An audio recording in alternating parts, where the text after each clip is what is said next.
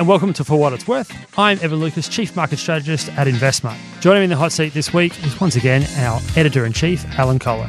So Alan, I really want to have a chat this week, and probably what's been going on over the last month, in fact, even further back than that, about the real divergence that's going on in what you and I love to talk about, which is difference between asset classes and particularly the bond and the equity market. Uh, for those of you out there, you know, why we look at it quite closely, clearly the bond market is a, is a way of evaluating sort of a risk-off idea. Equities are, are risk-on. Your opinion right now, I'm going to ask you two folds to it. So your opinion of the theory, or basically the mechanism, or you know, warning light that is the U S bond market, with the three-month, ten-year differential dropping to below negative, so inverting, and the impact or the you know the forecasting that has on a recession. And then here in Australia, the fact that the Aussie ten-year got to one point seven seven at the lowest, it's at one point eight now, but they are clearly showing signs that equity markets are either wrong or right, or the bond market is either wrong or right. What's your opinion? Um, well, it's possible that they're both right, because um, there's always a lag, and the bond market uh, histo- history tells you that the bond market uh, acts earlier uh, than the equity market. The equity, equity market takes longer to respond to um, economic signals than the bond market does. I don't know quite why that is, but it's simply the case. And so um, the, the U S is interesting because um, if you go back to nineteen fifty-five, Um, the yield curve inversion, which is where the long-term rate goes under the, the short-term rate, has actually preceded uh, every recession except one, mm. which was nineteen sixty-six. And um, the average lag between the in- yield curve inversion and the recession is fifteen months. Now, uh, the other thing that happens usually, this is from history, is that the equity market continues to barrel along for a while, maybe another six months to nine months, and tends to uh, precede, tends to correct before a recession, um, but not, uh, you know, like nine months or six months before a recession. So um, it just takes the uh, just takes the equity market a bit longer.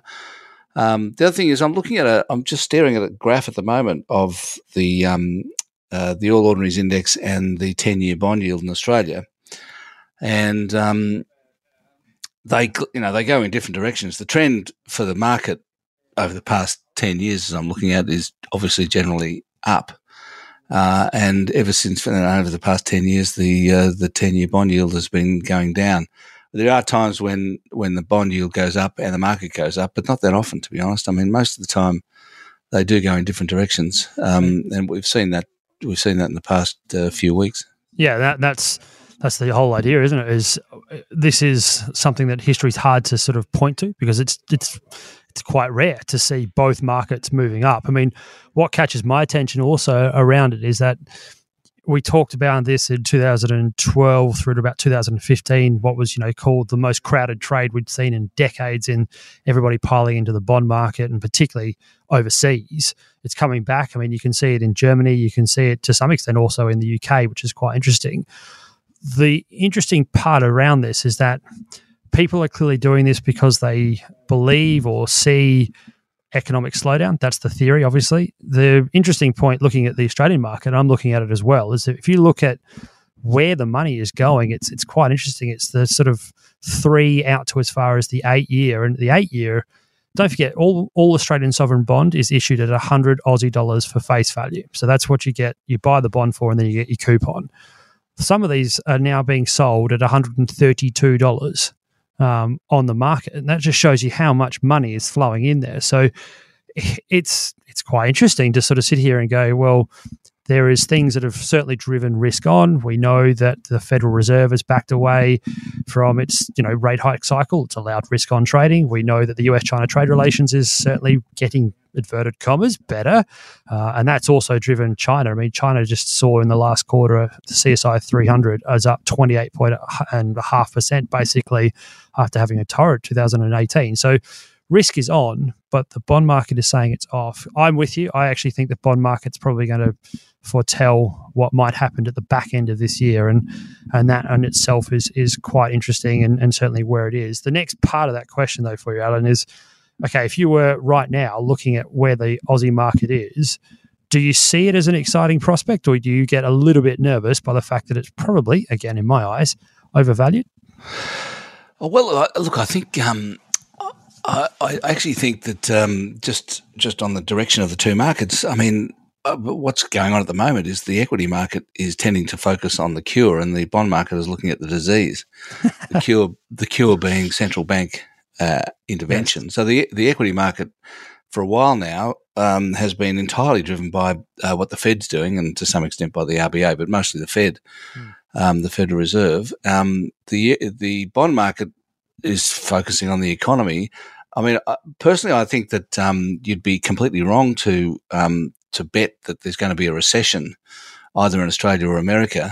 Um, I think most likely, the most likely thing, I mean, it's not one hundred percent likely, but it's more likely than not, uh, is that we end up with you know a long period of um, subpar growth, two percent, maybe two and a half percent growth. Um, which is going to keep inflation down, um, and uh, you know it's it's going to keep the uh, central bank on the sidelines. So, I mean, I, so therefore, what does that mean for the equity market? I reckon that means that the equity market's going to be okay. That it's a stock picker's market. Um, it isn't going to be a market that's going to uh, boom uh, on its own. That you can just kind of ride the ride the market, but but it's also there's no reason to think there's going to be an, a recession-linked crash. Um, the market is a bit expensive, that's true, which means that, you know, you just can't sort of buy everything. You can't buy the index and just hang on. Uh, you've got to think about what you're buying. Um, and uh, the bond market, well, you know, this bond market's gone crazy. I mean, really, the, the, these these bond yields are uh, – that, that bond yield of one point seven you mentioned before was the lowest in history. I mean, yeah. no, bond yields have never been this low. It's incredible. I mean, it, it, this is the sort of bond yield you'd get before a depression. But so, so what the hell's going on? Really, the answer, what's going on, it seems to me, is that um, is the bond market's gone mad. I reckon. Yeah, I'd it's agree. It's gone crazy. It's gone absolutely mental. The other thing about this, and getting back to probably the question before I had around, you know, the the forecasting of a recession, and I'm with you one hundred percent on what you said around the historical side of it. There are some technical points that people point out that are slightly different this time. And again, I'll put out there, these people are absolutely perma bulls, believe the world is just going up and up and up. So do, do have that as a caveat, but they do point to the fact that you've got a scenario we've realistically never seen in history where the U S Federal Reserve has been, for almost a decade, interfering with the normal transactions of the bond market. So they're either doing quantitative easing and therefore, you know, supporting the market, or at the moment, which they're about to finish, actually doing slightly quantitative tightening and, and running off their balance sheet. So there has been that. There's also been no major new issuances in the States for about six months. So there is another argument that some people are saying is that the actual volume in the market isn't as high as it normally is. So that in itself is also creating a little bit of a distortion. Uh, the other part of it that's also catching my attention is that the U S is still going incredibly strong. If you look at non-farm payrolls on Friday, they were okay, but in terms of okay, that's compared to the last three years where they've been absolutely powering ahead.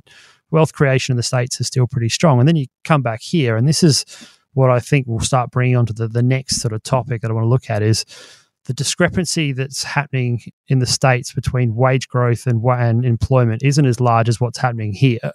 So if you look here, and that's probably the next part, leading into what's likely to happen sometime in the next week and a half, which is the federal election, and this whole thing around a living wage and what a wage is and the difference between asset growth and wage growth over the last couple of years or the last decade has certainly been a problem, particularly between generations. So, Alan, probably to you, you were at the lockup. I had a listen to the Money Cafe and what you had to say there.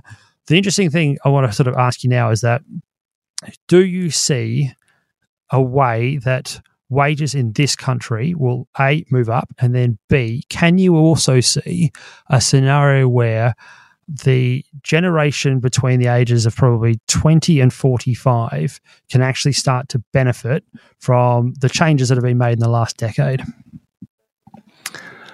Oh, uh, well, um, uh, so it looks like the Labor Party is going to legislate for a higher minimum wage, which will obviously flow through, so that'll probably increase wages. Um, but I do think that the the marketplace pressure on wages is still to suppress them. Um, there's the uh, Uh, the labour force workers have lost bargaining power. I can't see that coming back in a hurry.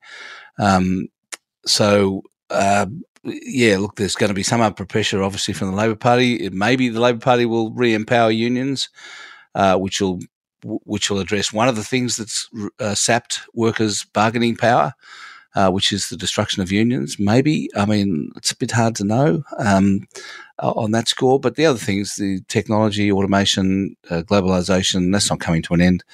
Um, I just can't see. Um, I can't see any blowout in wages. You know, I mean, maybe wages growth will, will kick up to two and a half, three percent at some point. Um, just so, on that point there that you just sort of raised around it, globalisation, I think that's the really good part. So I'll probably take and pick you up on that, is that how does Australia over the next decade, two decades, actually start to A, accept that globalisation is not only here, it's well established. How do we continue to actually evolve in that market? Because I think that is actually probably the way to answer the question, is that wages and employment growth is significantly and structurally changed by globalization. How, how do we actually sort of continue to be a prosperous nation but fit into that globalization story? Well, it's the big question, isn't it? I mean, it's uh, you know, we've basically given up, given up on manufacturing. Um, um, well, look, I, you know, I think um, the problem is simply that uh, it's hard to compete. Um, So uh, does that mean we, we go down compete. services? Does that mean we go towards high-end manufacturing, like health, education is another side of it as well? Do we do we start and start to become a specialised nation, like sort of what Singapore does, or do we? Well, that's already that's already happening, um, Evan. I mean, the, uh, the biggest improvements, biggest increases in employment over the last few years have been health and education. Uh, with health way out in front, and that's going to continue. That's for sure. I mean, with the N D I S. Um, uh, the new policy of the Labor Party to ensure that people don't pay for cancer. Um, uh, so there's going to be. I mean, I, I think that the the uh, well, I wrote in the overview on Saturday that um, I can't see how they can possibly stay at cancer. I mean, how can it be possible? How can it be the case that um, you know, you're relieved at being diagnosed with cancer because that's not going to send you broke anymore? Uh, whereas if you got something else, you still go broke. Mm-hmm. I mean, that can't be that can't be uh, allowed to continue. So, um, what the Labor Party has begun is a huge increase in fund in funding of healthcare. It seems to me, um, a huge increase, and so that's going to lead to a, a massive increase in health spending.